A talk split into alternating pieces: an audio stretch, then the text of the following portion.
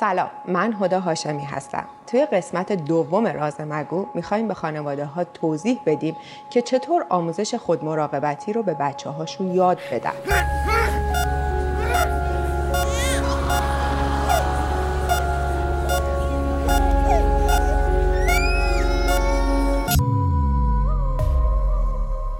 اولین نکته این که برای این آموزش ها آرامش داشته باشید. مورد دوم یادتون باشه کاملا دوستانه با کودکتون درباره این آموزش ها صحبت کنید. مسئله سوم مقتدر باشید و با آگاهی به موضوع ورود کنید. چهار رفتارتون رو کنترل کنید. پنج عصبانی نشید و صبورانه پیگیر آموزش باشید. 6. به هیچ وجه به بچه هاتون دروغ نگید. جوابهای غلط هم ندید.